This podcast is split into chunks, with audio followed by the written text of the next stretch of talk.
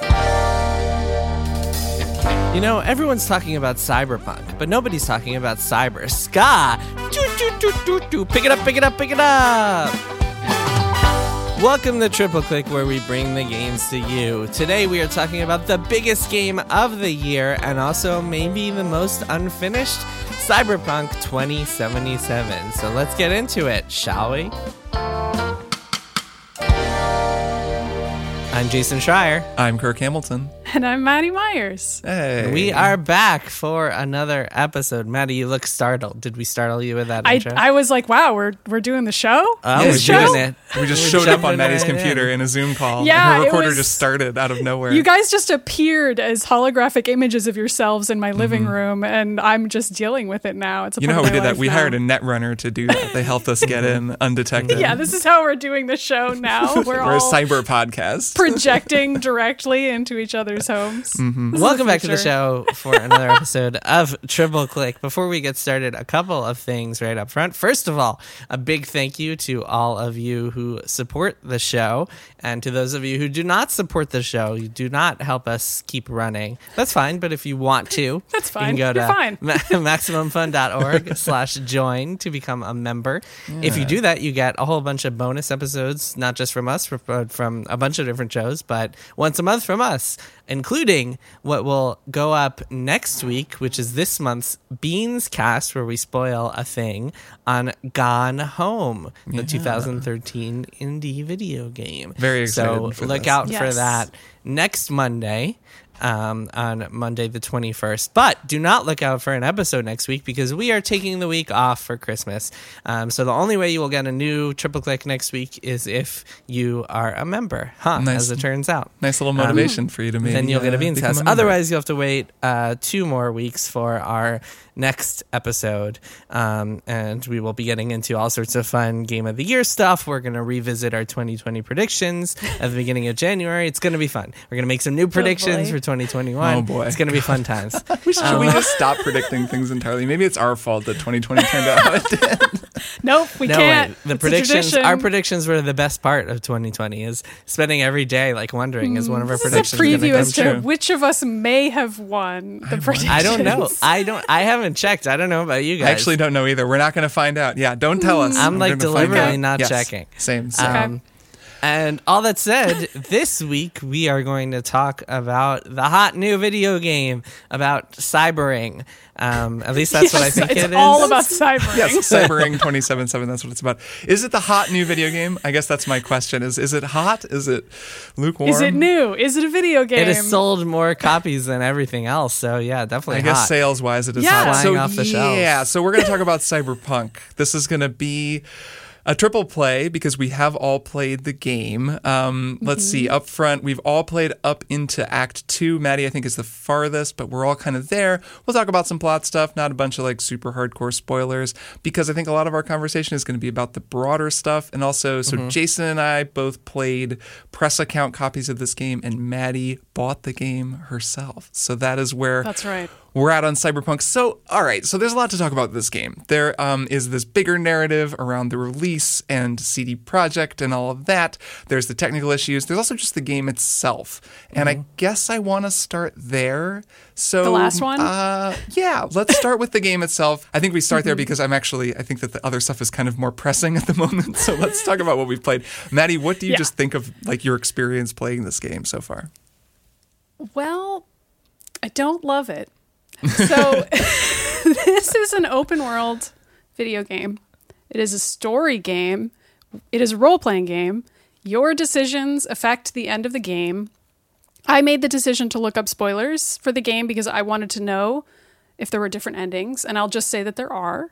And I wanted to know also, and I've heard from talking to other people at work who've played the game that some of the missions play out differently depending on what you choose in big and small ways. I know there's been a lot of jokes online about whether your choices actually matter in this game or not because some of that is pretty opaque, but they actually do matter.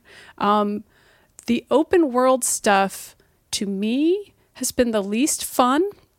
So my experience with the game has been almost entirely story missions. I don't know how you two have been playing it, but anytime I try to do something outside of a story mission, I feel like the game is bad. Yeah. so uh, there are a lot of other things in this this futuristic cyberpunk world. You can work with the cops. You can be kind of a criminal freelancer and and work with randos on the street.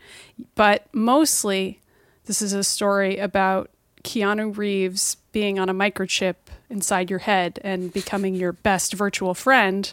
And that story, I think, is probably the strongest part of the game. Almost everything else is not great. Those are my mm. those are my early thoughts. What Got kinds it. what kinds of characters have you all chosen to play? I'm not so much into the hacking in this game. I don't think it's very fun, so I have just relegated myself to shooting my way through a lot of situations. But I'm curious about how you two have chosen to Mm, Well, go. what, Jason, why don't you go next? And as you're telling us what you think, you can also tell us what kind of character you're playing as. Yeah, well, I haven't actually chosen yet. I've just been hoarding all my points because I'm try- I don't I know. I don't want to make a bad actually. decision. So Yeah. I guess so. I'm not as far as you are, Maddy. I've played uh, eight hours. I just checked, and mostly done story stuff en route to Act Two. So the last big stuff I did was like the big hotel heist and all that stuff. And maybe as a result. I actually like the game. I've actually enjoyed what I've played so far. Um, and I, I imagine that's going to surprise a lot of people who think that I hate CD Projekt Red and went out to get them. But I've actually been enjoying what I've played so far. Um, that said, it's hard to decouple. It's hard to decouple that from the massive technical glitches everywhere and just like everything from tiny things like uh, that just really annoy me like when you smash a glass window and the sound effect doesn't play and so it's just silently smashing a window which is so weird and like disconcerting to bigger stuff like in the middle of an emotional cutscene when a character is handing you something and that something just doesn't exist like it has disappeared yeah. from thin air and i'm playing on pc we're all playing on pc Me right? too. Yes. Yeah. so yeah so that's Which is the even good version, supposedly. yeah, that's not even counting the the last gen console versions, which are apparently like borderline unplayable, according to a lot of people, including including CD Projekt Red themselves, which had to take responsibility for that. Right. So, So, but the game itself, you're you're you're actually feeling it. overall thoughts, yes, yes, yes. We'll get to that stuff later. Yeah. Overall thoughts, yeah, I like it. I'm enjoying it. The shooting feels good to me. I'm enjoying the writing and the story and the quest. I'm really into the story um, in a way that I didn't expect to be based on the trailers. Like I thought it was going to be a lot more try hardy, um, and I'm actually emotionally invested in V and her uh, her her character arc and her situation and her buddies and, And all the Johnny, characters and Johnny Silverhand. Yeah, Johnny, I'm not a big fan of yet. Yeah. Uh, Keanu is not doing it for me, unfortunately. Oh, he's an asshole, but but I think I don't know. He's he can be charismatic in his own I could way. see him growing on me. Yeah, maybe he'll Mm-hmm. grow on me over time. Again, I haven't played that all that much, but yeah, I mean, so far, I literally I just started. The last thing I was doing was like exploring the world a little bit, and I could see Mm-hmm. like if this part of the game is a disappointment, then I can see how myself like turning on it pretty quickly. But at least right now, I'm liking the game. Kirk, what about you? What are your kind of overall thoughts? Yeah, I like the story. Okay, um, I'm not totally sold on Johnny, but I, but I, you know, it's it's early goings. Um, I'm feeling this as a sort of narrative game. I think it looks really nice when it works on PC, which is just cool. Like it, I have ray tracing on, and it works okay. It doesn't run great. What's your card? 2080. A 2080. Yeah, this might be, and I, I'll say now, this is probably going to be a game that I put away and come back to in like six months when it's been patched to hell and has DLC, and also when it's possible for me to finally get a better graphics card, just because I think this would be cool to play. And I can't quite get it running to where I could play with a mouse and keyboard, and I think there's so much business in this game that playing with a controller feels kind of weird. But uh, broader impressions, though, I think that the distinction I had to make in my head when I started playing this to like appreciate it for what it is rather than for what I sort of was expecting and and what may have been marketed was that this game is a lot like The Witcher 3, CD Projekt's last game in a lot of ways and it's really like if if The Witcher 3 were a first person game it would actually kind of work like this, where it's basically the world is just a thing you move through that's really cool looking and sets the tone in between story missions and side quests. And it's not a simulated reactive world like a GTA or a Watch Dogs or that kind of a game. And Yeah. But it wants to be. It wants very much well, to be. yeah, it seems like people wanted it to be too, and and it's very like shockingly incomplete when you try to play it that way. Like the police system in this game is just bizarre. If you've just Mm-hmm. shot someone on the street to see what happens, like the police just teleport in behind you and start shooting, and then if you Yeah. run away, they don't even chase you. Like it's so far behind. Like Grand Theft Auto 3 is like ahead of this game. So it's just not that kind of game. And leaving aside whether or not it's like okay for it not to be that kind of game, when I put that away and started playing the story, yeah, it's all right. Like it's I don't know yet whether I love it, but it's pretty cool. Like it's got, you know, just a nice vibe. It's raining through the windows and we're up in this wild, super mega skyscraper in a cyberpunk world pulling off a heist and there's robots. And I'm like, all right, yeah, this is cool. Like, um, so I like that about it. Uh, last thing I will say is that I think maybe all three of us are playing as the female V. And I went through, I think it's actually really interesting how much better the performances. This is a voice actor named Cherami Leigh, who I know as Makoto from Persona 5. She was also A2 in NieR:Automata. She's been in a million things. She's a really like She's really a good. working voice Yeah. actor, and she's great. Um, the male actor is a guy named Gavin Drea, who is in movies. He was like in that movie Valerian and some other stuff, but he's not in any voice acting. And I started this game, and I was like, I did the nomad path. At the very beginning, you do this thing where you have to go fix a car. And I started as a guy. I was actually, like, I'm going to play a guy in this game. And he started talking. I was like, mm, I don't know, maybe I'm not going to play as a guy. And it's just this sequence where he looks at a car and he's like, it's an engine.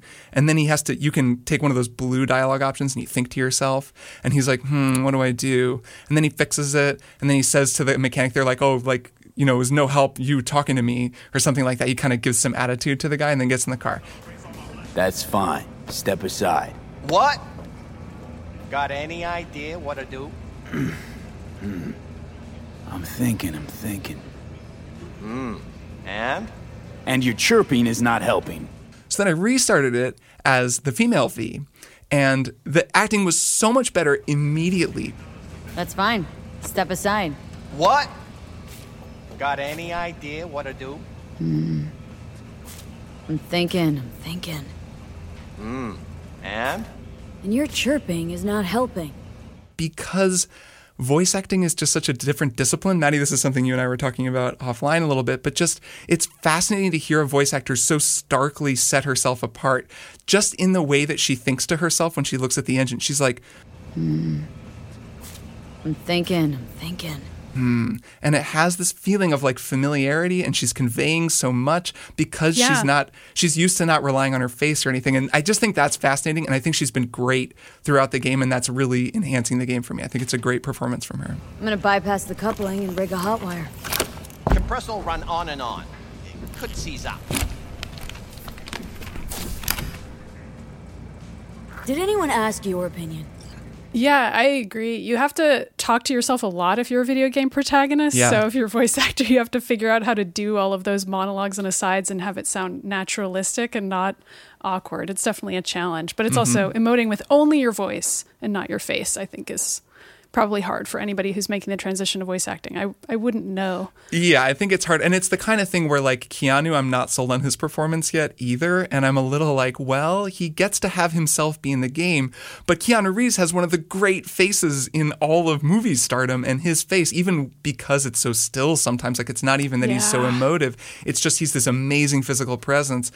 When it's just his voice, like when you're playing as him during this interlude, I'm kind of like, oh, this mm-hmm. isn't working. Like, this feels kind of weird. Like, he's not, he's a little lost just because it's such a different kind of work.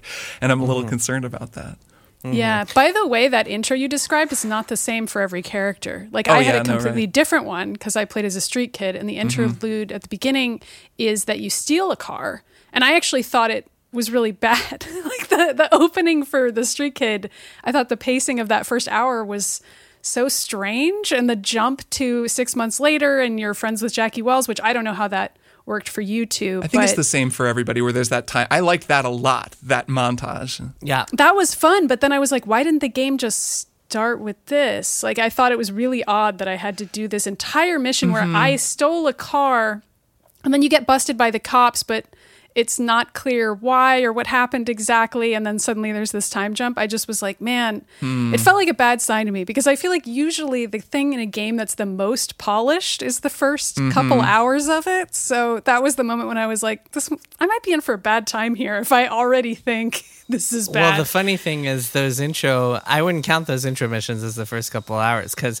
the thing that we saw at E E3 2018, the vertical slice, their E3 demo was actually the mission after that, like your first real mission, where you go steal the sentry or make a deal for the sentry robot for the spider robot um, with the maelstroms. That was the Yeah. vertical slice. So that's the Which most is the polished better mission. one. Yeah. Yeah. the intros. I don't know. They do feel the intros feel kind of tacked on. I agree. Mm-hmm. I was the corpo, so we got to experience all three of them. Oh, that's and funny. mine Great. was very short. It's very short and abridged. But Mm-hmm. it seems like I mean I would be very disappointed if it wasn't brought up again later because mine didn't resolve like have any sort of resolution. I Like, gather she- Oh, there's not a lot to these intros, like to the backstories. really? Like it's just some dialogue options. I'll occasionally have a nomad dialogue option where I'll say Yeah, something I about the get clans, but I think options. I think that's about as far as it goes. Uh, everything I've read That's has bad. indicated that that's kind of a disappointing part of the Yeah. game. that that is very yeah that is very disappointing. Some things come back and some don't. Who can say? I will say, I want to say before we get into the bigger picture stuff, um, I mentioned this before, but I actually really like the way the shooting feels in this game, and I'm pleasantly surprised by how good it feels,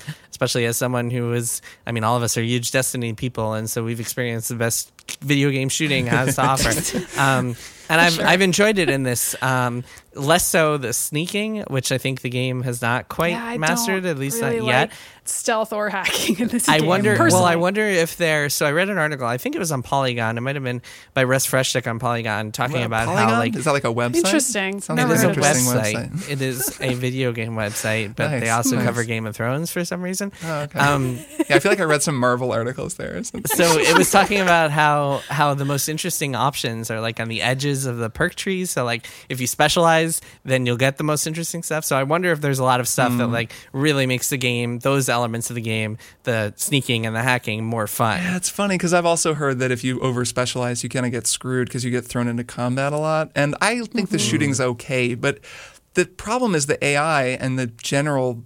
I wouldn't even call it Right. bugginess. It's just sort of doesn't work. Like it's so it's hard with this Yeah. game to draw Unfinishedness. that distinction between something that's buggy, like when someone hands you a thing. I did that brain dance sequence, and she, afterwards the operator like gives me a headset to put on, but she was just wa- mm-hmm. wasn't holding anything. It was like the same Yeah, thing you were yep, describing. yep. Where like that's Yep. just a bug. But then there are times where just the AI is just so dumb and like oh man, Mm-hmm. like you're in gunfights with Jackie and he's like running around like a total maniac and I was just like Yeah. this is just I don't think And this is enemy a bug. is it? AI. Because the enemies are just firing the opposite Yeah. direction from you. Yeah, like you can run directly up to enemies and they will not shoot Right. at you. I've had that experience a lot, and I'm like, well, I guess I could change the So, difficulty like, on this game, but. I don't know if that's going to help. The feel anything. of the guns is pretty good considering that this is the last game they made is The Witcher, which is like a third person sword fighting game. Like, yeah, it's like it's pretty fun and the guns look cool. That's what. I'm saying. Yeah, that's Right, what I'm talking but about when I say the guns are feeling when right when it comes down to gunplay for me these days like it's kind of the difference between playing uh, titanfall 2 which has really great mobility and good feeling guns but in the single Mm-hmm. player campaign the ai is kind of stupid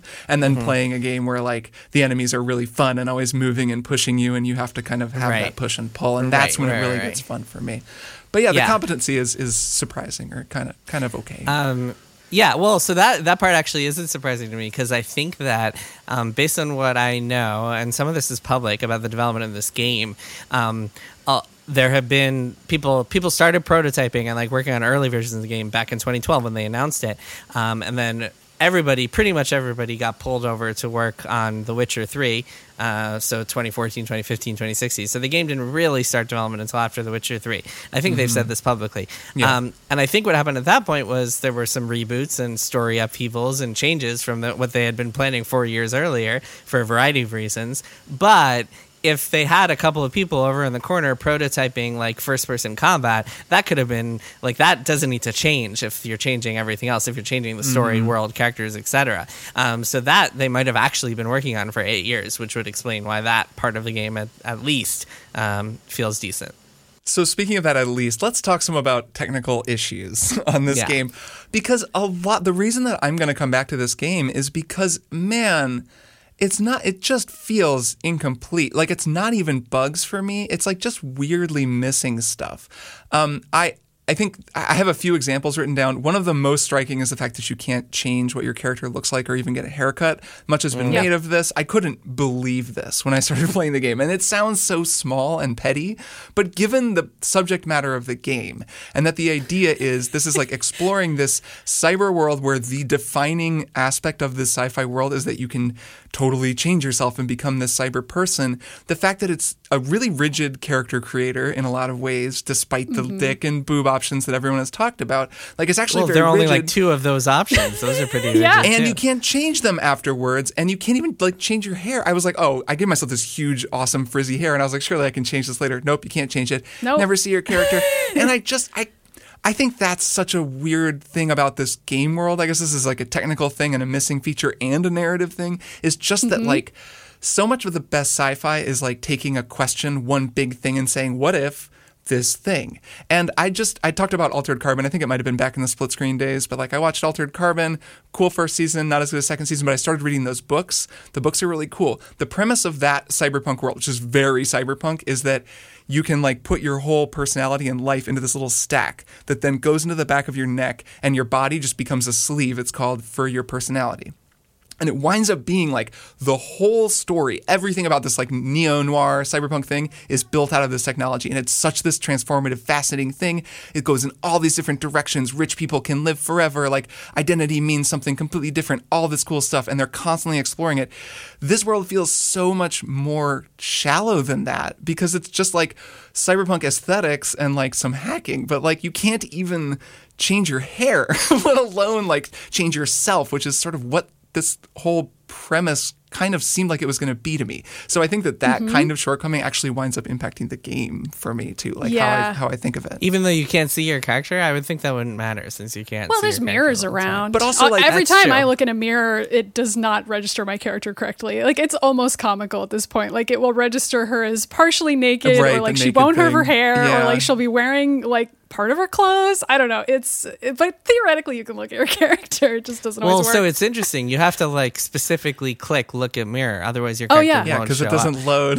Like, then Right, it because it's doesn't not load loading your character, character. until, but it's not even trying to load your character until like you won't see your character on reflections or anything. Because did you see that people found like your character model has no bo- like torso or head like most Right. of the time, like, except in Mm-hmm. I mean, that's mode. pretty typical, but it, Right. it is just funny to see the, it glitch out in, in various situations. Well, no, a more typical way to do it would be to have your characters show up like you can see your character on reflections and whatnot. That too. Right. Just given that these are the people who made a beard system before Red Dead Redemption 2, where Geralt's beard freaking grew out in, over the course of the game, and it was so like wild. I wrote about that in my review, being like, "Wow, this is like a this ridiculous." Silly step forward that's actually neat in practice. And now that it's like you can't even get a haircut, it's just, I don't know, like it, it really does kind of undermine that that whole core idea of this premise and i'm left being like oh okay so this is just a story that you kind of play through and Mm-hmm. i guess that's more than just a technical shortcoming but then also like i just modded the game last night so that i could remap the f and e keys like so that i could Nice. like have e be used instead of f because for some reason you just can't remap that one key in the keyboard remapping or like That's weird. Or the lack the lack of auto drive is a real bummer. yeah, or you press one button to get out of the car if you're driving, but if you're in the passenger seat, you press a different button to get out of the car. That's, that's driving funny. also feels bad in this game. Like, Oh, why yeah, can no, you even drive good. in the game in the first place? Right, like, they, like- uh, none of the cars look good. So, Well, because they wanted it to be Grand Theft Auto, Right. Like this I know, is very clearly it's- like it's we want a GTA, but it's not because they have to smudge smudge it with all this. They have to like combine it with all these RPG mechanics and dialogue and Witcher Witchery stuff, which is all the good stuff. That's the stuff CDPR is good at. yeah, and like doing a simulation is hard. but that's the strength that they have, though. Is is the dialogue options and the witchery stuff is the good stuff in Right, the yep. game. So Yep, they yep, shouldn't have tried to include all this other stuff, which feels like a really, really grand scale management problem. And Mm-hmm. I think I would be able to observe that even if I didn't already know that CD Projekt Red was having all of these troubles that have been cited by various employees about management over the course of the long development of this game. I feel like it's very clear just from playing the game. It's it's like a too many cook situation, but too many features. Scope creep is usually how people refer to it, where everything is kind of bad because there are just too many things in the game. And it's sad. It, it feels really bad to play because, like, okay, there's all these little exclamation marks on the map, right? If you guys try to interact with all of these map. little quests, Yeah, oh, it, oh, sometimes. it you don't even know what you're going to get with these exclamation marks. Like you can get a quest, you can get like an entire mission out of them, but sometimes it's like just go and check out this thing. And I was like, "Oh, that's cool. Like there's a way to just stumble on things. Like in in Valhalla, there's the dots on the map and you just go Right. and you you see what happens." I'm like, "Oh, interesting." Or interesting." like Witcher Three. I mean, Witcher Three has question Right. marks all over that you do that. Yeah, but in this game, sometimes it's just like one piece of dialogue with one person, and that's all it is. Hmm. Like you just walk up to one person and you exchange one sentence. And I guess that indicates that they want to make sure you don't miss that because they bothered to put that into the game and the rest of the dialogue like procedural dialogue is just you walking around mm-hmm. town and happening to run into people but it's not like an actual dialogue choice so they're like we want you to know this is here Or maybe something was there and it was cut. or maybe something was there and it was cut. I don't know. It it just feels like it's mimicking the idea of a really full game, but it's not actually a full game. And the other broader issue, I, I I'm further in the narrative than you guys, so That's I have slightly more of a take on that side of it. I Let us have it. Let us have the take. Yeah, no spoilers. Welcome but to yeah, my TED talk. I, I have a, I have an anecdote to tell you guys about about this this nightclub in the game Afterlife. Oh, okay, okay, oh, so here's my anecdote. So in this nightclub, this is kind of like your home base. You go to this bar every now and again. You get missions. There's this cool bartender, Claire. You meet her. You have a drink with her pretty early on. Like, mm-hmm. it's cool. Rogue is there. She's like this crime lord, et cetera, et cetera. You keep going back there. Hang a lot. Hang out a lot there. So I'm walking around Afterlife. And there are these go-go dancers who are in these big tubes of water and they look really cool. Like they're covered mm-hmm. in duct tape. Mm-hmm. There's a lot of sex workers in this game and this is like some of many many sex workers in this game are these go-go dancers who are naked but they got duct tape on and they're wearing like uh, breathing tubes so that they can dance inside of these cool tubes for you. And I was like, oh, this is like really cool. And I was like taking screenshots of it and being like, here's something I like about this game. Every now and then they do like a cool world building thing. And then I was like, I wonder if there's like fun flavor text about these go go dancers. Like maybe I'll just scan all of them and find out what their deal is. So I scan every single go go dancer in the bar, and there's like seven, eight of them. There's a lot of them. And all of them, they all have boobs and vaginas, by the way, and they all have men's names if you scan them. Hmm. And then I was like, okay, I don't know if this is some kind of transphobic bit that the game is doing, but I think it might be. And I don't care for it. And so then I was kind of mad about it for a day. And then the story has an epilogue. And hmm. then today I was reading about how apparently Claire, who's the bartender, is a trans woman. And you find this out if you do her romance arc, which I have not done. And apparently it's a really cool storyline. So then I was like, oh, that's interesting too. Like, I haven't played the storyline yet, but hmm. like, is there a larger narrative here about how Claire has like made this decision to hire all of these trans go-go dancers? I don't know. I don't know if that's part of the game or not.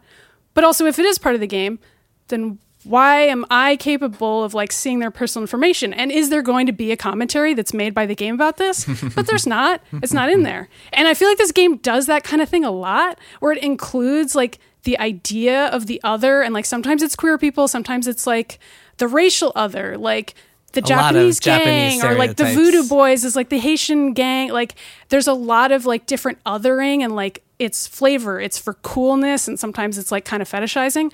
But then there's other parts of the game where I'm like, there's something more interesting happening here because like the larger storyline, it's about Keanu Reeves getting stuck in a woman's body and he's a misogynist and so he's like having all this anxiety about like being stuck in your body and I'm like that's like this inherently queer story but like they're not quite navigating but but but they feel like they want to. Like it's like the game wants to do a lot of stuff and some of it is interesting it's in there but then a lot of people worked on this game and some of them probably also have shitty politics. So it's like what are you what are you going to do? Like I I don't know. So I'm probably going to beat the game just because I'm like, I want to know what it's all going to add up to be because hmm. I keep going in and out on what I think about all of these things. Yeah, it's hard to give them the benefit of the doubt because CD Yes, Projekt Red has a history of like transphobic tweets or or And marketing of the game, and marketing yeah. and issues like that. Um, and similarly, it's hard to give the game the benefit of the doubt when something happens because oftentimes you won't know if something is a bug or if it's intended to happen. And Yeah. there's nothing worse. I talked about this with Valhalla, but there's nothing worse than like that feeling of mistrust that you have where it's like, okay, this person just turned hostile or like this thing just happened. Was that supposed to happen? yes. Or is it a bug? It's so frustrating to play a game like that. I think that even translates out to like the story and even like the the idea of the, the feeling that you're articulating, Maddy, of is this going somewhere? Am I mm-hmm. right in buying into this story and caring about these details and these characters because I'm going to be rewarded for paying Yes. attention? When the game is so clearly surface level and has all these huge holes and is just missing all this stuff. Like it, it just doesn't feel like there was a considered point of view or idea. It kind of even goes to the altered carbon thing. Like the idea of um, Johnny Silverhand taking over your character's psyche and then body, which is sort of the mm-hmm. ticking clock of this plot, is really Yes. interesting and seems like it could go a lot of places. And it has that kind of same altered carbon idea, which is like what is mm-hmm. consciousness? What happens if you put a new consciousness in, or an old consciousness in a new body? Like, can you come back Yep. after death? Like that stuff's all really cool. But playing the game, even the amount that I've played, it's it just seems like there is no way that a game that is this slipshod in so many ways, technical, narrative, um, you know, that's so patched together. This game is not earning my narrative Right. trust in its Right. story. Like, A lot of the people were willing to give this game the benefit of the doubt before it showed up. Was The Witcher Three earned my trust, and I know Kirk, it's one of your favorite games ever. And I would think that the writers behind The Witcher Three, a lot of whom are on this game, um, would bring something great to the table for this as well. And so far, I've been really into it. I've been that's the one thing that's really impressed me about this game is how I've been I've found myself just like emotionally engaged and hooked by the main storyline and like actually impacted by character moments. Um, And I, I won't spoil anything, but like anyone who's gotten to Act Two probably knows what I'm talking about. Like I actually was affected by certain things that happened, and I'm I'm into the story so far. Uh, I will say that's that's the one thing where I bought into it, and and that's actually the one thing that is making me want to keep playing the game, even though I know it's friggin' unfinished, and I know that I would have a better time if I wait a few months. I just want to see how the story plays out. Yeah, I will too. I I mean, I just wish it wasn't an open world game. Is really what it hmm. is. Like I wish they'd just done The Witcher 3 and just had it be on the rails and told the story and really worked hard on making the story more nuanced because I think there's some really interesting stuff in it that they could have done, but it's almost like because they had to in- or decided they had to include all these other aspects of the game. I don't know. I, I guess I'll see what I think when I Yeah, I mean, Witcher story. Three is open world, but it had the benefit of not having to be as dense. Um, well, Witcher Three is huge, but it doesn't have to include. but like not having to function as an open world game in the way that we're talking about. right, it can be a lot of forests and can be this. Well, this game wanted to be Deus Ex and mix that And with The Witcher GTA Three and- GTA, yeah, and the combination isn't really as effective. I as think it- looking at Deus Ex is interesting. I re-downloaded Mankind Divided because I'm a big fan of those games, and I think that that approach, the hub world, semi-open, dense, um, Yeah. no cars, like just like spend more time on the stealth and the AI and the storytelling. Even though Mankind Divided is a game that like weirdly just ends after its second act and like does feel incomplete and frustrating, when you're in Prague in the first acts of those game of that game, it's still it's like a great experience. Like I love that part of the game. And Cyberpunk, it's so it's spread out across so much more space, and like it just is like, well, yeah, I, a version of this that was just much richer and in a smaller amount of geographical space could have been good, but then it wouldn't have been the game that CD Projekt was selling, like this this huge, massive city that's like the most amazing experience you've ever But had. it And- already isn't that. so I do want to talk about that, just about the the game that was promised, I guess, and this backlash Yeah. that's happening, the whole refund situation. It's all kind of in flux. It seems to be happening pretty quickly. the internet is very mad. It is hmm. remarkable how the worm has turned, or how quickly everyone has done a 180 on this game. I mean, so Kallie Plagge, famously from like probably or at least the most high profile version of this, gave the game a seven out of ten at GameSpot. I read a review. It's a good review. It's like a pretty. It's not a super negative pan or anything. Like she's just says Yeah, it's got some seven's a good problems. Kind of a lot of what we've been saying, and she played it on mm-hmm. PC and gave it a seven, and then was of course inundated with harassment, and then. Days after this, I mean, like two days later, now the CD Projekt Red subreddit is like exploding with people going crazy. There's a huge post there being like, "Kallie Plagge was right," Because the review embargo was a few days before the game came right? out. Yes, Which yes. is never never great for reviewers in this specific kind of circumstance. CD Projekt Red really tightly controlled access to this game even beforehand. People played previews Mm-hmm. based on like a streaming version that they played on a computer that CDPR had. Like they the the last gen console version. Which, in fairness, is the only way to do previews in the time of COVID. well, that's true. Yeah, th- But I guess. they, they but- offered very limited previews. and there was no. Yes. access And they didn't give out PS4 That's or right. Xbox One codes. They only gave out There PC. was no access to last gen console versions, and those versions are a complete disaster. If you've watched videos, I haven't played them, but holy cow! And also, they they barred reviewers from using their own gameplay footage, so you Right. couldn't even show what the game actually looked like. You had to use their footage. There was a lot of shenanigans leading up to this, which like I am mm-hmm. definitely not one for the like rah rah consumer rights stuff. Like that makes me uncomfortable just whenever I see it happening because so often it's used as, you know, a way to attack game developers or just an excuse for shitty behavior.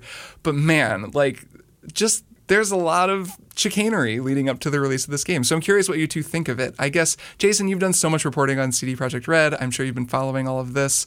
Um, how are you feeling about all this? Yeah, I mean, I think it feels like a betrayal to a lot of the Reddit crowd, a lot of the pro consumer crowd, or the I'm a proud consumer crowd, um, which I take issue with a lot of the times. But a lot of them had always been like CD Projekt Red. They care about gamers. Look, they don't sell microtransactions. They give us free DLC. They don't put DRM. They operate GOG, which is a pretty good store that like has no DRM.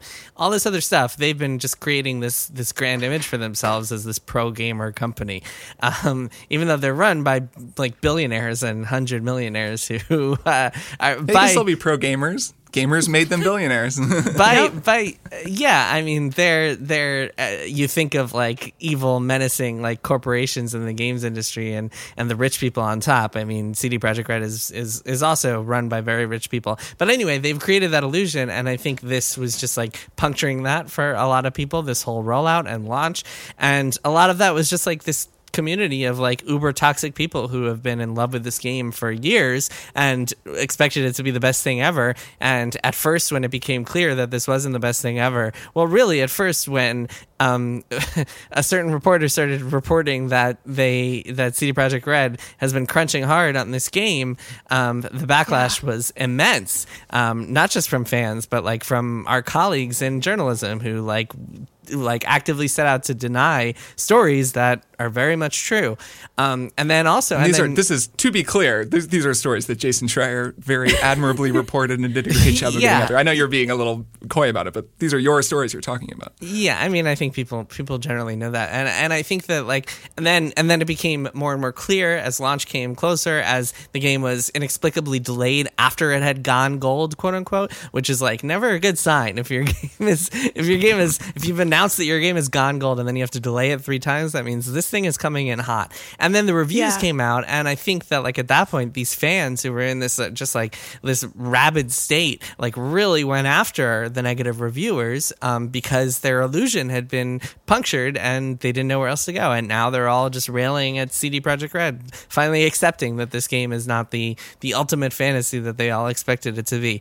A lot could be said about the way that this whole ecosystem has been created and how CD Projekt Red has stoked these this this community and just like created this us versus them narrative by positioning themselves as this pro gamer company. Everyone else is lying to you. It's similar to what a lot of what you see on YouTube from YouTubers being like the the mainstream media is is telling you is steering you wrong. I'm the one who's going to tell you the truth. And for that to like like go the other way, for that to come out as a betrayal, just like uh, uh, causes fury in people, the likes of which you will not see with other games. It can certainly be fun to go on the same subreddits that were just like slamming me for many many months and see that like they're suddenly saying, "Oh shit! Like can't wait for the Jason Schreier article about this development of this game." Uh, fuck you, redditors who, who didn't want to read my reporting when it said things you didn't want to hear, but suddenly you want to read it. Can I say though, for the record, that I am looking forward to the Jason Schreier report about the development of Cyberpunk? Yeah, Yeah, I mean, we all still the want thing that. is, I was going back through some old emails, and I had gotten an email. I tweeted about this um, the other day. I had gotten an email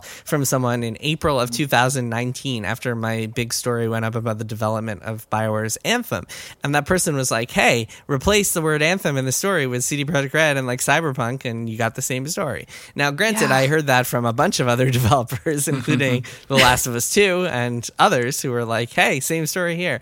But um, yeah, but I, I I mean I think that like when the story eventually comes out, and I hope it does, and I certainly will be interested in in hearing and talking to CD Projekt Red developers. But I think it'll be a similar story where it's like a lot of floundering in pre-production, a lot of decisions made and then changed and then changed again, um, a lot of just like oh shit, we have to ship this thing and cutting and scoping to, to make it work. I think what's interesting about this game is what I've heard. This is a, I don't remember if I've said this publicly. Actually, I think when we had Marcin Iwinski, the CEO of CD Projekt Red, on the podcast last year, I was kind of gently teasing him about this. This was on split screen. had- this was on split screen. Yes. They had originally uh, targeted internally the game for 2019, which just imagine that now. Then it was Yeah. it was officially announced for April, then September of 2020, then November, then December. It got delayed three times.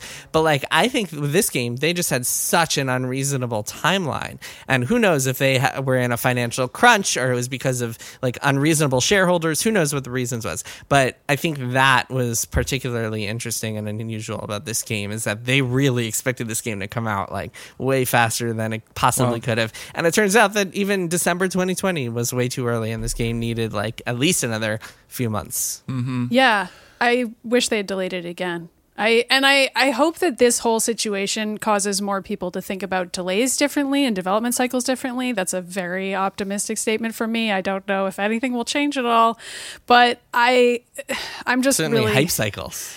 I would hope so because I people were so upset when this game got delayed multiple times and now it's here and it's still really not done. And you can tell when you play it that it's not really done and that it needed more time to bake. Yeah, although I should say I've seen some memes on Twitter about this. Like the game was not released in December because of fans. It was released in December because of shareholders. Like that is Well, we don't know that because CD Projekt Red has also claimed that wasn't the reason. So, like, why did they release it in December? That might have been the reason. They Jason, released it in December because of shareholders. I can promise you that that is the reason. Fans on Twitter getting angry about delays do not prevent future delays from coming. Like no no boardroom has said we're not going to delay this game because people will be angry about it on Twitter. It is always financial reasons behind delaying Right. or not delaying the. The self reflection that I would like to see is people reacting so negatively to reviews of a game that they haven't played. I and I would Yep. like to think that the extremely quick turnaround between the few really critical reviews and then the game being so obviously kind of a bigger shit show than the reviews even said. It was so mm-hmm. fast it was so pronounced people were so up in arms about the reviews and then so quickly faced with their own, you know, Reddit history, looking at the comment they wrote two days ago shitting on a reviewer and now posting like, oh, this game actually does suck, the reviewer was right, that I would think that at least some, you know, it's easy to be like, oh, yeah, whatever, people will never change and to just feel cynical and jaded about it. But I do think hopefully some small percentage of people do look at this and think, oh, okay, so in the future, maybe I don't want to do this again. Or the next time this situation repeats, well, they think back and think, mm, you know, I kind of remember Cyberpunk though. so I'm just gonna, I'm gonna like whatever, keep my powder dry and not, you know, mm-hmm. Yeah, like totally sound I off on this so. until I've played the game. Yeah, I mean the funny thing is after all this, like it still has a 90 on Metacritic. Like according to review scores, it's still one of the best games of the year. I think a lot of that, having read the GameSpot Kallie's review at GameSpot and read a lot of other reviews, I get the feeling that people probably were so scared of reactions that they tended to skew higher than they might have otherwise. Although a lot of outlets have done away with scores and aren't eligible for Metacritic anymore. And so the kinds of sites that are on Metacritic are smaller sites that might be more likely to just give a more enthusiast press type of a score to, to a game. This was a point that John Walker made in that essay that he Yeah. wrote for Kotaku, which I think is true. That more and more of the sites that have the most, you know, I. I'll just say sophisticated critical approach to video games like tend to not have review scores and thus mm-hmm. don't always turn up on Metacritic. So then it, it kind of raises the question of what is Metacritic even for? Like if the if the best mm-hmm. critics are t- increasingly writing f- reviews that don't have scores, like they're not even over there. So then you just get a lot of people giving it tens. Yeah, well, it used to be for bonuses. It used to be for CD Projekt Red bonuses. Still is for bonuses uh, everywhere else and a lot of other That's places. what Metacritic is for. Yep. Yeah. All right. Well, there's a ton more to say about this game. Um, we'll probably come back to it. I'll probably come back and play Definitely. it again in six months or something. Um, until then, though, let's. Uh, So you're just get, you're just done now. You think you're just gonna stop? there's so many other things I want to play. Like I just, Okay. I really, it's That's so. fair. It's fair. And I, I just want to wait. Like I don't feel a burning need to play it. I'll definitely play it at some point. But there's just I've got all these other games I'm playing, uh, which we will talk about. I'll talk about one of them anyways. In uh, one more thing after these messages. Hey, you like movies? What about coming up with movie ideas over the course of an hour? Because that's what we do every week on Story Break, a writer's room podcast where three Hollywood professionals have an hour to come up with a pitch for a movie or TV show based off of totally zany prompts. Like that time we reimagined Star Wars based on our phone's autocomplete. Luke Skywalker is a family man and it's Star Wars, but it's a good idea. Okay, how about that time we broke the story of a bunch of Disney Channel original movies based solely on the title and the poster? Okay, Sarah Hyland is a 50 foot woman. Let's just go with it, guys. Or the time we finally cracked the Adobe Photoshop feature film. Stamp tool is your Woody, and then the autofill is the new oh, Buzz Lightyear. Join us as we have a good time imagining all the movies Hollywood is too cowardly to make. Story Break comes out every Thursday on Maximum Fun. I don't know why I'm using this voice now. Hi, I'm Jackie Kashian. Hi, I'm Lori Kilmartin. And we have a podcast called The Jackie and Lori Show. Who are you, Lori Kilmartin? Oh my God, so much pressure. Uh, uh, I'm a stand up. I've been doing stand up since 1987. Uh, I'm a writer for Conan. I've written a couple books, have a couple CDs out, have a special out. Who are you, Jackie? Well, I too am a stand up comic since 1984, and uh, I do the road like a maniac and uh, don't have a cool writing job, but I have four albums out, working on a new album. We talk about stand up, we talk about uh, all the different parts of stand up comedy. So that's the Jackie and Lori show, and you should subscribe on Maximum Fun if you want to hear that. and I would encourage you not to. All right, and we're back for one more thing. Um, I'm going to go first. My one more thing, it's a cyberpunk game where you have a sword and you run around. It's made by a Polish development studio. it's, okay, okay. It's uh, it's called Ghostrunner and it is not Cyberpunk 2077 and it is uh, really really cool.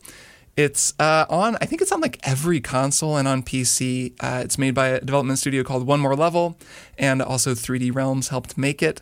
Came out a couple months ago, though it's been sort of a staggered release. It's now like on Switch. I can't imagine playing this game on Switch. I've been playing it on PC, and it's so fast. You would just, I feel like you would need a mouse and a keyboard. But le- I, it's really cool. I've played a couple of hours of it, and I just want to kind of tell people about it real quick. Um, it's like Hotline Miami meets Titanfall 2 meets um, a little Dishonored maybe. Okay, okay. It's you're this like cyber ninja. You're, you're basically Genji from Overwatch or insert cyber ninja here. Sure. Um, it's in a kind of generic cyberpunk world. Like it's one of those kind of double A games where it looks pretty sweet, but it's you know not like it's not like Cyberpunk 2077. It's not like, oh my God, this costs hundreds of millions of dollars to make. It's much more like we had a really cool gameplay idea and we executed it with like the cleanest level design and like look that we could get. Um, so you're a ninja, you move around, and the whole game is kind of working your way through these levels in this kind of cyberpunk city. And you move really fast. You have a sword, and that's kind of it. You can do wall runs, and the whole levels are they're all set up around wall runs, and you have the ability to do Cut a- from Cyberpunk 2077. to do Yeah. a to do a um, a blink move is kind of your main move where you can hit it in midair and like slow down time and like if you're jumping toward a guy and he shoots at you, you hit it in midair and then you press right and you start kind of sliding to the right and you go around his bullet. But you're really fragile. Like one hit and you're dead. So it's like Hotline, Hotline Miami in that way, where you mm-hmm. start going and the level you die. Like you die over and over and over again, and you die and you respawn so fast, like Super Meat Boy fast, zero friction. Bam, you're right back at the checkpoint. Go again.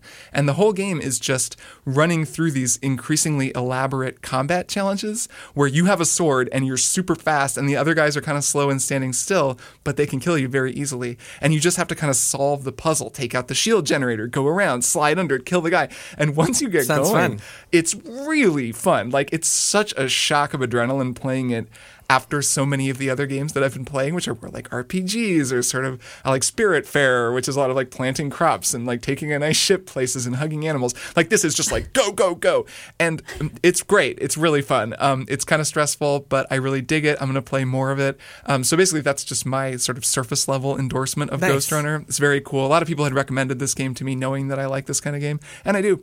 So. Ghost Runner. It's on like every system. It's easy to find. Sounds dope. Maddy, what's your one more thing?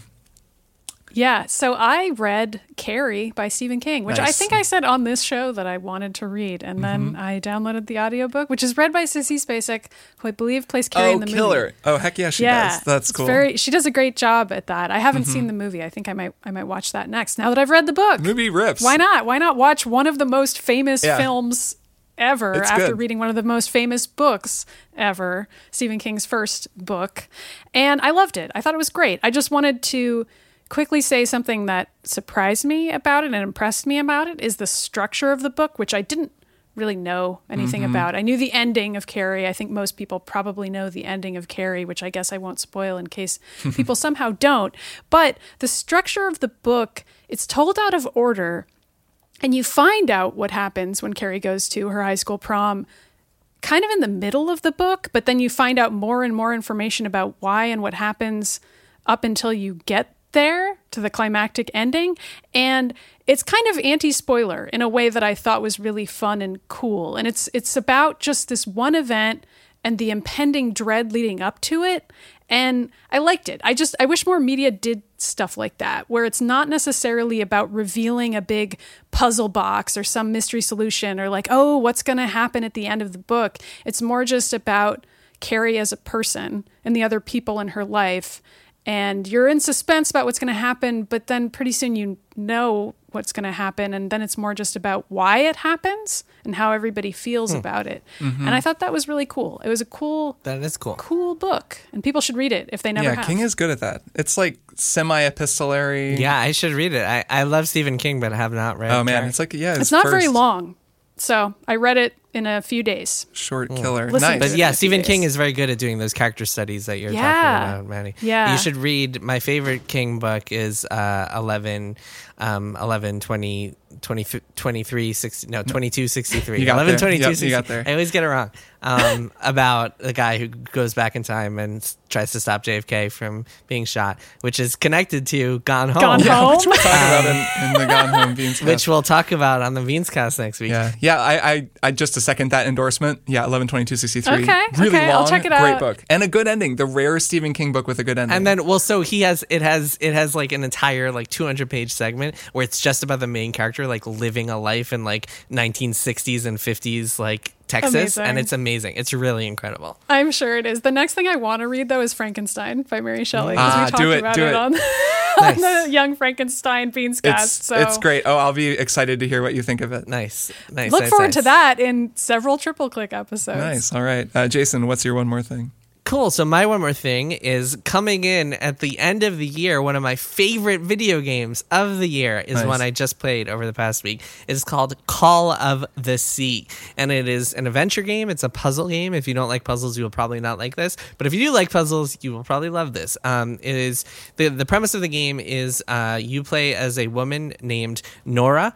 Um, it is the 1930s, and you wind up on this island near Tahiti, uh, where you are looking for your husband Harry, who is missing there. Um, Nora is played by Cissy Jones, and Harry is played by Yuri Lowenthal, and they're both incredible in this Good game. old Yuri. Um, and as you go through the game, it's a pretty short game. It's like six chapters of like puzzle solving and exploring this island and finding the mysteries behind it. Um, turns out there's a lot of H.P. Lovecraft in this game, and there are a lot of just like direct references to Lovecraft stuff um, and and horror stuff. Well, not it's not really horror. It's just more like supernatural stuff. there Supernatural, isn't really yeah. any scared scary stuff. The puzzles are fantastic. The story is fantastic. The voice acting is fantastic. Everything about it is great.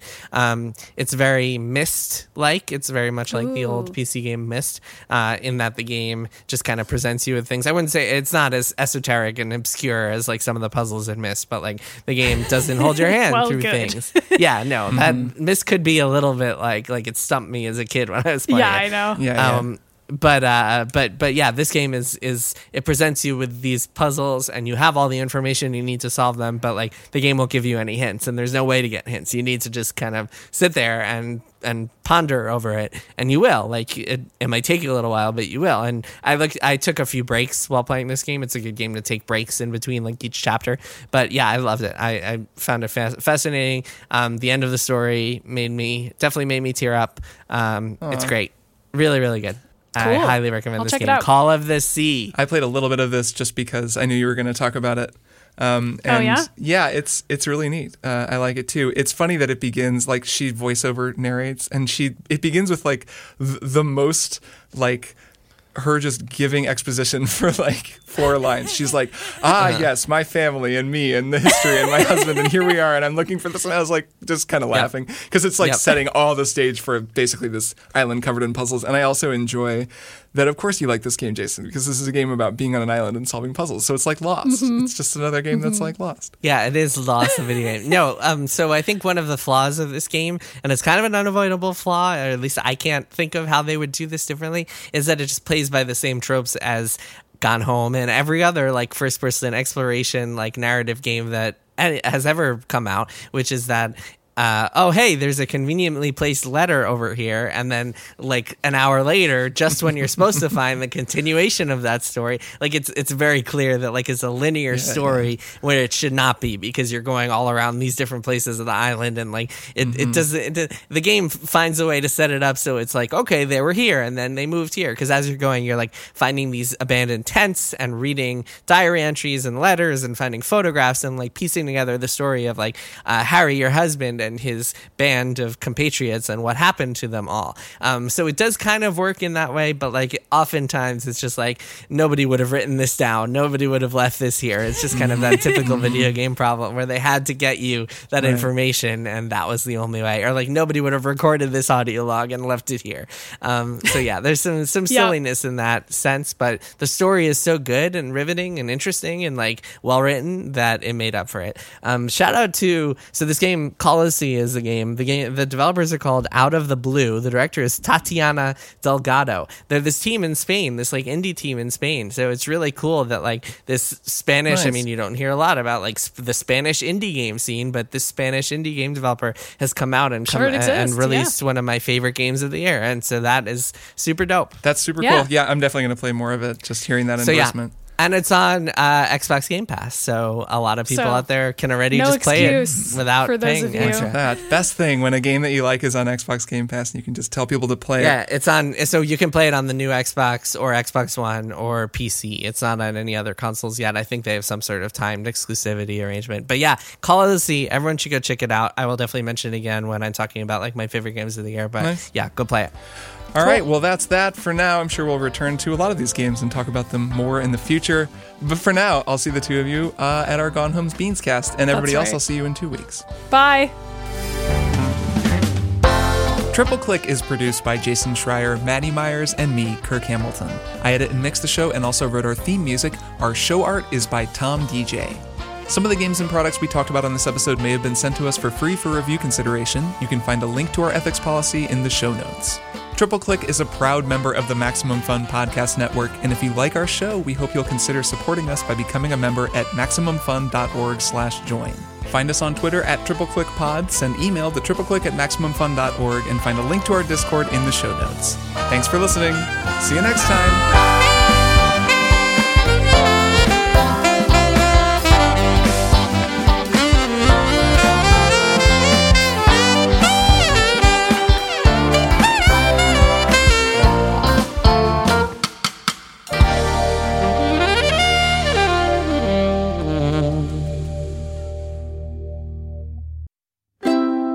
MaximumFun.org.